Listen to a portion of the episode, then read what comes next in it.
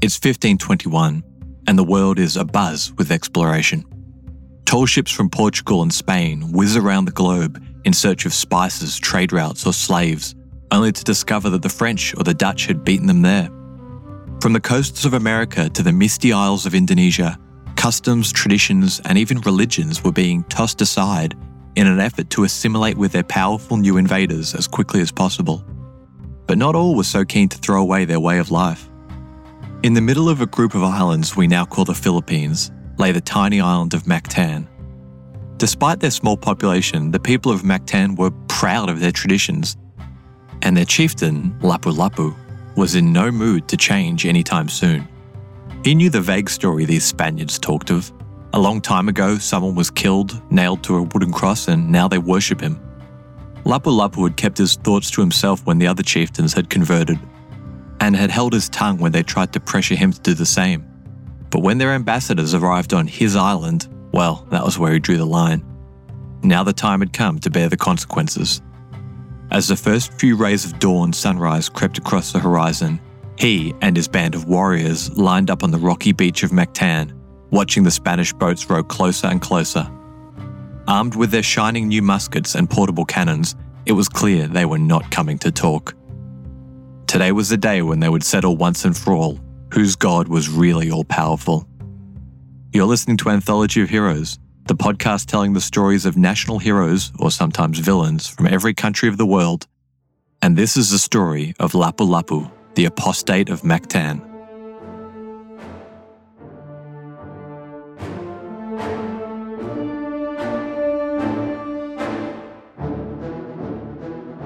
This episode is dedicated to Angel, Maria, and of course, Anna and her lovely family that together made my time in the Philippines so enjoyable.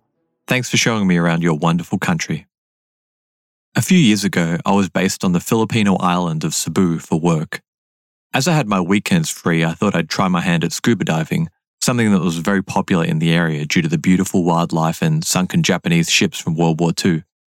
One morning, as Sai, my diving instructor, drove me to our dive site, I noticed that the roadside was lined with colourful little orange masks. When I asked what was up with them, Sai told me that they're meant to be Lapu Lapu, who was a kind of folk hero around the place. Not thinking much more on this, the next weekend I was strolling through Rizal Park when a freak storm caught me off guard and I ducked under the alcove of the nearby anthropology museum. As the strong winds and heavy rain cleared the park of people, a huge bronze statue right in the center of the park drew my eye. It was a statue of a shirtless man in the traditional Filipino dress. He stood straight up with his hands in front of him, resting on the hilt of a traditional Filipino sword, the point of which stuck into the ground between his feet. Immediately, I knew this must have been Lapu Lapu again, and found out the statue was named the Sentinel of Freedom. I'm not much for believing in fate, but as the Filipino chieftain stood unmoved as the storm shook the trees and flooded the park around him, I knew I had my hero for the Philippines. This is the story of the one. As a maintenance engineer, he hears things differently. To the untrained ear, everything on his shop floor might sound fine, but he can hear gears grinding or a belt slipping. So he steps in to fix the problem at hand before it gets out of hand. And he knows Grainger's got the right product he needs to get the job done, which is music to his ears. Call, clickgrainger.com, or just stop by. Grainger, for the ones who get it done. Coming up on 5 Minute News, I'm Anthony Davis. You might think it's partisan because maybe it's critical of one side or the other, but it's not, it's just the truth. And I think that's also something that's kind of unusual for Americans listening to the radio or to podcasts because the news landscape in the States has been so partisan for so many decades. So, Five Minute News is verified, truthful, independent, unbiased, and essential world news daily. The story of Lapu Lapu is not well known in the West, but his rival and the other main character of our story is almost a household name, at least in Spain and Portugal. Ferdinand Magellan was a Portuguese explorer employed by the Spanish king Charles I, who is best remembered today as the first man to circumnavigate the globe. Magellan's voyage started in 1519 in Seville, Spain. During this time, the territory of the New World had been split into spheres of influence by the Pope. Under what became known as the Treaty of Tordesillas, a line was drawn vertically through the Atlantic Ocean, intersecting with the corner of Brazil. Anything to the left of the line belonged to Spain, and anything right belonged to Portugal. This left Spain with almost the whole of the American continent, and Portugal with India, Africa, and the islands of Australasia. If the idea of dividing the entire world up between two European powers seems strange to you, that makes two of us. And the effects of this are still visible today when looking at South America, where almost every country speaks Spanish except for Brazil, which speaks Portuguese. Officially, the goal of the expedition was to find a western route to the Indonesian islands, aka the Spice Islands. At this point in history, the world of culinary cuisine had recently exploded onto the European plate. For the first time ever, people were bedazzling their taste buds with bold new flavors derived from spices that prior to now had almost been impossible to get in Europe. For spices like pepper, cinnamon, cumin, anise, and nutmeg, the demands and the prices skyrocketed. But it wasn't all about jazzing up foods. Many of these herbs had medicinal properties that were known, or at least speculated about.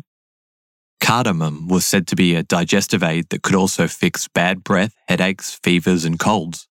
Ginger could help you with your chronic flatulence, stop anemia, improve liver health, and ward off colds. And saffron, the most expensive spice in the world then and now, could be used for so many things, such as a stimulant to wake you up, cure your headaches, reduce your heart palpitations, hold back dropsy, and reduce gastric ulcers. The upper class were willing to pay big bucks to get their hands on these, so if there was a quick way to harvest them, it meant big bucks for the Spanish king and for Magellan. So Magellan set off, and after dealing with a mutiny and sentencing a man to death after catching him in the act of sodomy, he and his five ships made their way down the west coast of Africa and through the Indian Ocean.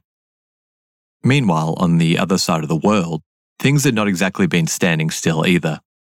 The 7,640 islands that make up the country we now call the Philippines were an incredibly diverse collection of different cultures, languages, and religions. The islands sat on the outer perimeter of many larger empires, and over the millennia, as these empires rose and fell, different islands would retain different elements of that empire. And over time, these mixed and shifted into something that would become distinctly Filipino, even though that term didn't exist yet. For example, a blend of Hindu Buddhism had taken hold on the Northern Islands as early as 100 AD, while Islam had become the prominent religion of the Western Islands around 1500 AD. And across all the other islands, all manner of animistic or shamanistic rituals were practiced. You could say there was something for everyone. The technological advancements of the islands, too, were fairly advanced. Martial arts had come over from China, shipbuilding techniques had come from Borneo, and weaponsmithing from Japan. Culturally, the Filipino people would be deemed progressive even by today's standards. Generally, women held just as many rights as men, if not a little more. They could become heads of state. There was little taboo around them being unmarried. Divorce was common and accepted. In some cases, men even took their wives' names after marriage, even abortions were nothing too far out of the ordinary. Of course, all of this varied from island to island. Smack bang in the middle of this cultural melting pot lay the island of Cebu, then called Sugbo.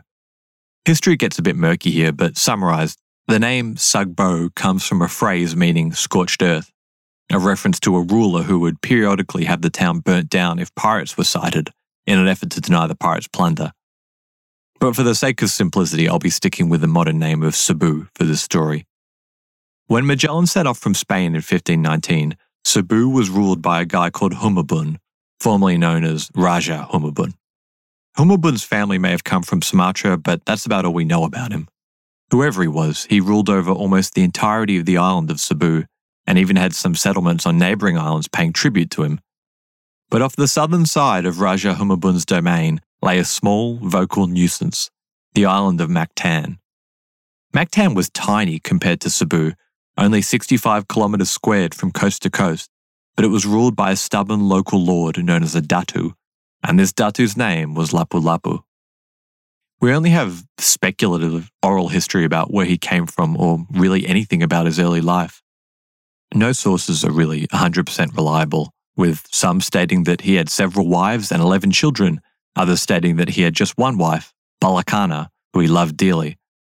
Likewise, his lineage is debated, with some saying that he was a native of Mactan, while others saying that he emigrated from Borneo. The latter story goes that Raja Humabun had allowed him to settle on Mactan, but eventually Lapu Lapu turned to piracy, which damaged the Raja's trading profit. According to this story, this is where the name of the island Mactan comes from, an old translation of the word meaning bandit, or literally, those who lie in wait. Wherever he came from, there was no love lost between Raja Humabun and Datu Lapu Lapu. And when the Spanish sails were sighted on the horizon, the Raja smelled opportunity. Magellan and his crew had an incredibly rough time crossing the Pacific Ocean. Having no concept of just how big it was, they drifted through the endless blue abyss for weeks, completely exhausting their supplies of food and water the journey's chronicler, a man named Pigafetta, unfortunate name, says this of the journey, quote, We ate biscuit, which was no longer biscuit, but powder of biscuits, swarming with worms, for they had eaten the good. It stank strongly of urine of rats. We drank yellow water that had been putrid for many days, and often we ate sawdust from boards. Rats were sold for one half ducato apiece, and even then we could not get them. End quote. He then goes on to describe the crew members dying in mass from what we understand now to be vitamin C deficiency. Quote, the gums of both the lower and upper teeth of some of our men swelled so that they could not eat under any circumstances and therefore died. End quote. At this point in history, scurvy was not well understood. Even though ships had advanced to handle long sea voyages, the crew members had not. Magellan and the members of his officer corps fared better than their stock standard crew member because part of their rations included quince paste, which contained vitamin C, not that they understood this. As the crew members chowed down on rats while their teeth fell out, their convoy of ships drifted tantalizingly close to many islands that, in hindsight, we know could have provided fresh water and food, but were probably just over the horizon or covered by a cloud and therefore missed. Their last stop before pulling into Cebu was one of the Mariana Islands, where friendly locals paddled out to meet them, boarded their ship, and promptly stole everything that wasn't nailed down. So notorious was their thievery that Magellan named the island La Isla de Ladrones, the Isle of Thieves. But finally, on the 16th of March 1521, the beleaguered convoy pulled into dock at Cebu. Wanting to make their presence known, Magellan's ships fired all their cannons while entering, scaring the locals. And once they docked, the two cultures met face to face. It's here we introduce our fourth main character. Enrique of Malacca was a slave turned interpreter for the expedition. It's not clear exactly where he came from, but it's likely he was a native of either Sumatra, modern day Indonesia, or Malaysia. Enrique was the name given to him after his capture. Magellan kept Enrique close when he was trying to secure funding for the expedition from the Spanish crown. The physical presence of a native from the island he was trying to find passage towards helped boost credibility of his mission. Though Enrique likely didn't speak the Cebuano language, his native language was much closer related to it than, say, Spanish was. And from all accounts, he did a terrific job and facilitated almost all communication between the two civilizations. As Enrique introduced Magellan and the crew, Raja Humabun was understandably a bit panicked and asked Magellan why he had fired the cannons. Magellan responded that there was no need for concern and that they had only done it to toast the king. I personally have my doubts about this and would bet this was a not so subtle way to flex their military might. Hear that? That one was to celebrate you, but imagine what we could do if it wasn't, right? Remember, the people of Cebu had been in contact with many different nations. Unlike, say, the Aztecs or the Incas, these people had seen Western technology but a ship of this size, capable of making that much noise, that was probably quite a sight. But just as Magellan was testing the boundaries with his new hosts, the Raja was trying the same. He had tried to charge the Spanish a fee for entering the port. After all, Cebu was a major trading port that had visitors all the time. Who were these men to flout the rules? Well, according to Pigafetta, they were the exception to the rules. Quote, Look well, sire, these men are the same who have conquered Calicut, Malacca, and the India Major. If they are treated well, they will give good treatment, but if they are treated evil, evil and worse treatment as they have done to Calicut and Malacca. End quote. Calicut, Malacca, and India were strategically chosen here. Magellan was banking on the king having heard of what had happened in the surrounding areas. The Raja apparently took a day to think on this, but returned the next day with a good serving of food and wine, telling Magellan that yes, he would like to be friends. Over the next few days, Magellan and his men met many of the Raja's local lords, giving and receiving many gifts, and even engaging in a few blood bonds, which I can imagine the Pope would not have been too happy about. Blood bonds, known locally as Sandugo, were a way of formalizing alliances between island kingdoms. Both men would make a small cut in their own arm, drip the blood into a goblet, mix it with wine, and drink it, sealing their bond of friendship with the essence of life. This act is forever preserved in the flag of Bohol, an island just south of Cebu. It looks like the French flag, but with a very cool blood ritual in the middle. I'll be putting a picture of it on our website and Instagram. And after guzzling a bit of blood, Magellan slowly began to push a tradition of his own on the Raja, Christianity. Pigafetta tells us, quote, The captain told them that God made the sky, the earth, the sea, and everything else, and that he had commanded us to honor our fathers and mothers, and that whoever did otherwise was condemned to eternal fire, that we're all descendants from Adam and Eve, our first parents, that we have an immortal spirit. End quote. I want you to stop for a minute and think how nonsensical this would have sounded to people for the first time. I mean, this story is complicated enough for us in Western cultures. Imagine having this explained to you by someone who only spoke about one third of your language. I'm imagining a bunch of very confused looking tribal captains raising their eyebrows at each other while Enrique gesticulates dramatically, with Magellan and the others nodding along encouragingly. But after the gifts of beautiful silks, weaponry, promises of alliance, and eternal salvation, Raja Humabun and his captains agree to become Christians. In thanks, Magellan gives the Raja a big old hug and tells him that because he was the first to convert, he will make him the most powerful chief in the area. He then sets up a large wooden cross in the main square of Cebu. He tells the Raja that as Christians, they need to worship this cross daily and burn any idols they may have worshipped in the past, because that was sinful. Mass baptisms take place with around 500 new converts lining up to accept the faith. The Raja, his son, and his wife are all given new names more acceptable to the Christian faith.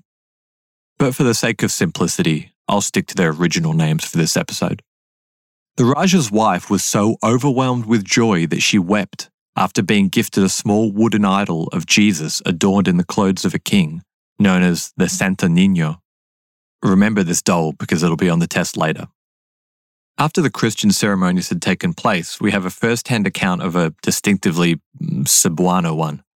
The description is a sexually graphic, so any kiddies listening, maybe skip ahead one minute or so. According to our friend Pigafetta, after a large feast in which a pig is slaughtered, the men walk around with nothing but a palm leaf covering their groin. Underneath the palm leaf, they have their dicks pierced with a gigantic bolt about the size of a pinky finger. On each end of the piercing is a kind of spur, so that during sex, if the penis is inserted when it's soft, once the man gets hard enough, the spur will prevent him from being able to pull out, or for the other participant to run away. Ugh. Be aware this ceremony was noted by a Spaniard foot soldier for a Spanish king with a vested interest in painting these people as savages, so take it with a grain of salt. But anyway, it wasn't all dick piercings and sunshine, though. Two mainland settlements had refused to convert, so Magellan and the Spaniards made short work of them. The villages were burnt to the ground, with its citizens butchered like animals. The Raja was certainly making use of his new Spanish friends, and Magellan was certainly being lulled into a false sense of security about how easy these people were to subdue. With all of Cebu now under the joint control of the Raja and Magellan, all that remained was Mactan. A minor chief arrived with two goats for Magellan as tribute, saying that he had wanted to provide more, but Datu Lapu Lapu had forbidden it. And that was all the reason Magellan needed for war. At first light on Saturday, April the 27th, 1521, Magellan and 60 Spaniards boarded their canoes and headed to Mactan. Meeting them halfway, Lapu Lapu's messenger told Magellan that the Datu would submit to the authority of Spain, but not to that of Raja Humabun. But this wasn't good enough. Magellan wanted to make the Raja a shining example to other chieftains, an example of all the benefits that came from being a friend of Spain. And so, as dawn broke, Magellan and his Spaniards unloaded into the water of the small tropical island. They'd brought a cannon with them, which they were hoping to frighten Lapu Lapu's men with, but they had not anticipated the sharp rocky reef that surrounded Mactan. There was no suitable ground to unload it. The Spaniards waded into the water and almost immediately found themselves in a kind of medieval D Day landing. From the village on shore came 1,500 of Lapu Lapu's finest. Armed with sharpened cane spears and iron tipped lances, they swarmed the invaders. Screaming and hooting, fearsomely tattooed and covered in piercings, the warriors charged into the sea to meet their European invaders. Magellan now realized the gravity of the situation he was in and ordered his men to form up. And from the Spanish lines came volley after volley of bullets and crossbow bolts. The powerful bolts punched right through the defenders' wooden shields, while the bullets ripped through them en masse.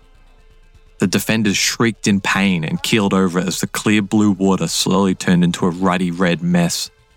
The advance slowed, with many ducking behind their shields or trying to submerge themselves in water to avoid the next round. But before long, all the Spaniards' gunpowder was soaking wet and they had run out of crossbow bolts.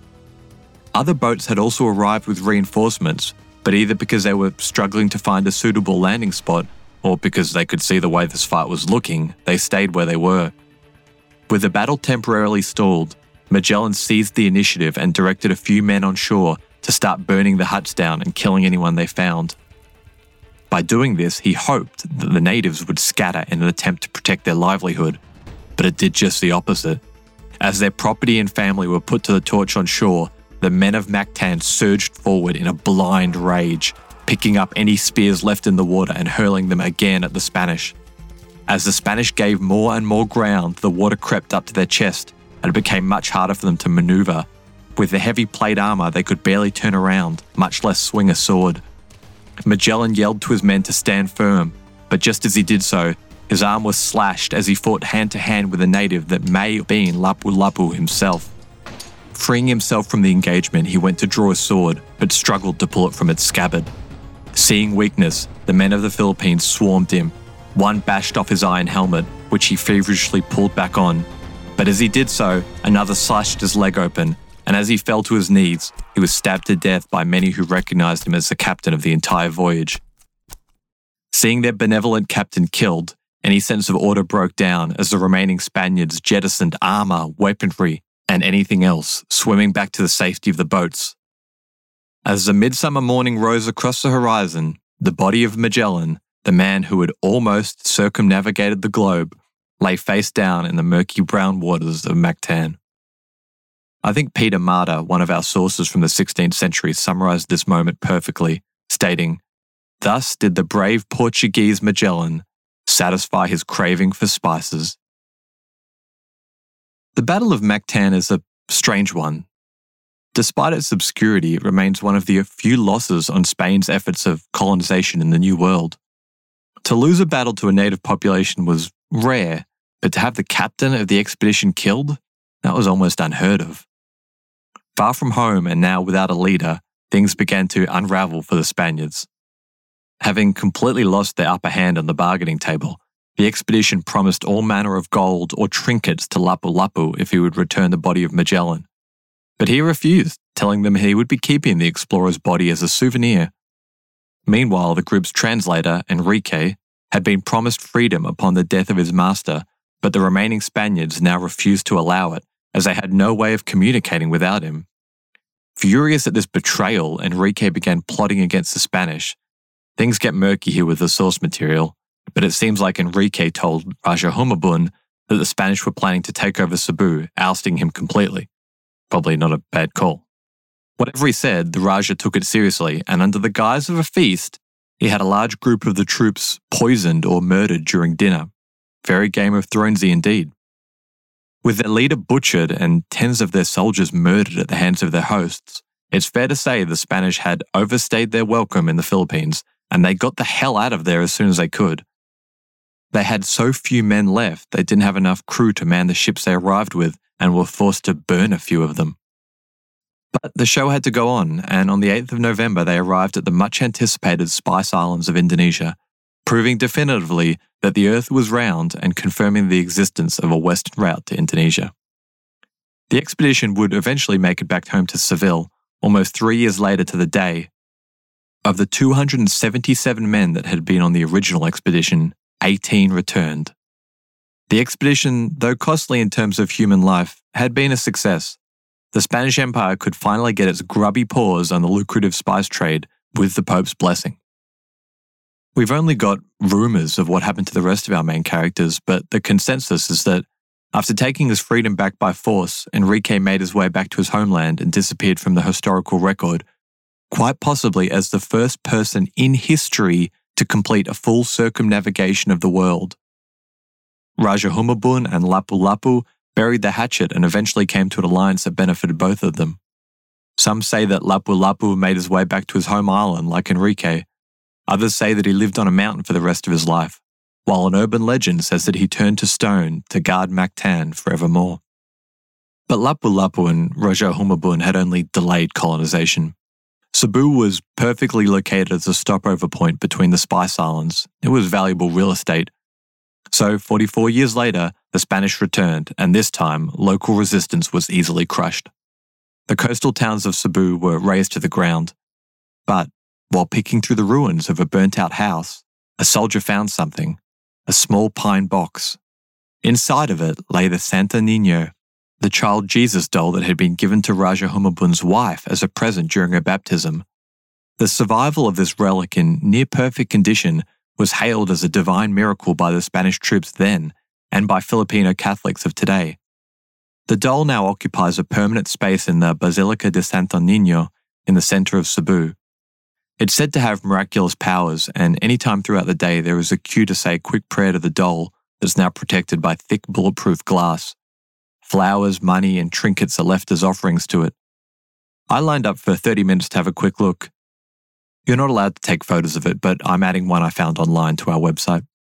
Without trying to be disrespectful, I found it a little creepy. I got a kind of Slappy from Goosebumps vibe from it, but still very interesting and worth a look.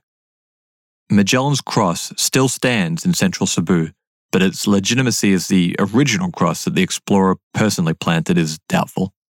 The official story is that the original cross is inside the new cross because the original cross was chipped away by worshippers who wanted a piece of it as a good luck amulet. But others suspect that none of the original cross was left by the time the Spanish returned and that this is a modern reproduction. As for the man of the show, Lapu Lapu, his legacy is immense within the Philippines.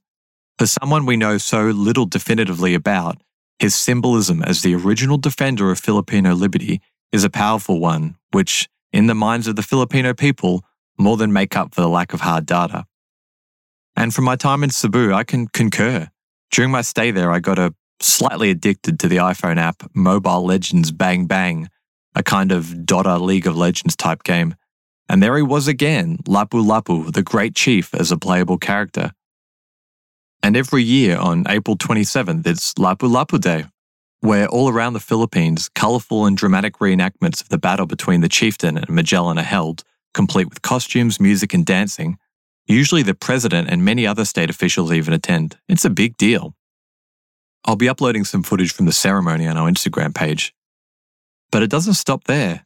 If you ever take a look at a policeman or fireman's badge, once again you'll see the great chief's outline displayed boldly in the center. I'll take us out with a quote from Filipino historian Jose Amiel Angeles. Quote, Every Filipino school child knows the local chieftain Lapu Lapu, who defeated a small force of Europeans under the command of the famous Portuguese explorer and conquistador. The battle has entered into the canon of Philippine history, and indeed, is etched in the Philippine national consciousness. Thanks for listening to Anthology of Heroes. If you've just stumbled across this episode researching Lapu Lapu, why not subscribe and learn about all manner of heroes from across our vast world? We're active on social media, but particularly on Instagram and on our website, where you'll find supporting pictures, video, and now the sources we used to research this episode and up and coming information for future episodes. You can get to these by clicking the link in the podcast show notes or just searching our show name in Google. As always, I'd certainly love your feedback. If you're enjoying the show, I'd certainly appreciate that iTunes review as it helps the podcast reach wider audiences because iTunes will recommend it to others. But overall, the best thing you can do is keep listening, and for that, I'm eternally thankful to all my listeners, old and new. Take care and see you on the next one. I'm Allison Holland, host of the Kennedy Dynasty podcast. Equipped with a microphone and a long term fascination of the Kennedy family, I am joined by an incredible cast of experts, friends, and guests to take you on a fun, relaxed, yet informative journey through history and pop culture. From book references to fashion to philanthropy to our modern expectations of the presidency itself, you'll see that there is so much more to Kennedy than just JFK or conspiracy theories. Join me for the Kennedy Dynasty podcast. Hello. We have this superb podcast called We Didn't Start the Fire, the only podcast started by Billy Joel. It is the most original, fascinating, and random way to learn the story of the 20th century. Oh, pretty darned random. And we are joined by some pretty incredible guests. I only wrote stuff that I wanted to hear. If it turned out to be a hit, it was pure dumb luck. With me, Katie Puckrik. And me, Tom Fordyce. This is We Didn't Start the Fire, the only podcast started by me, Billy Joel.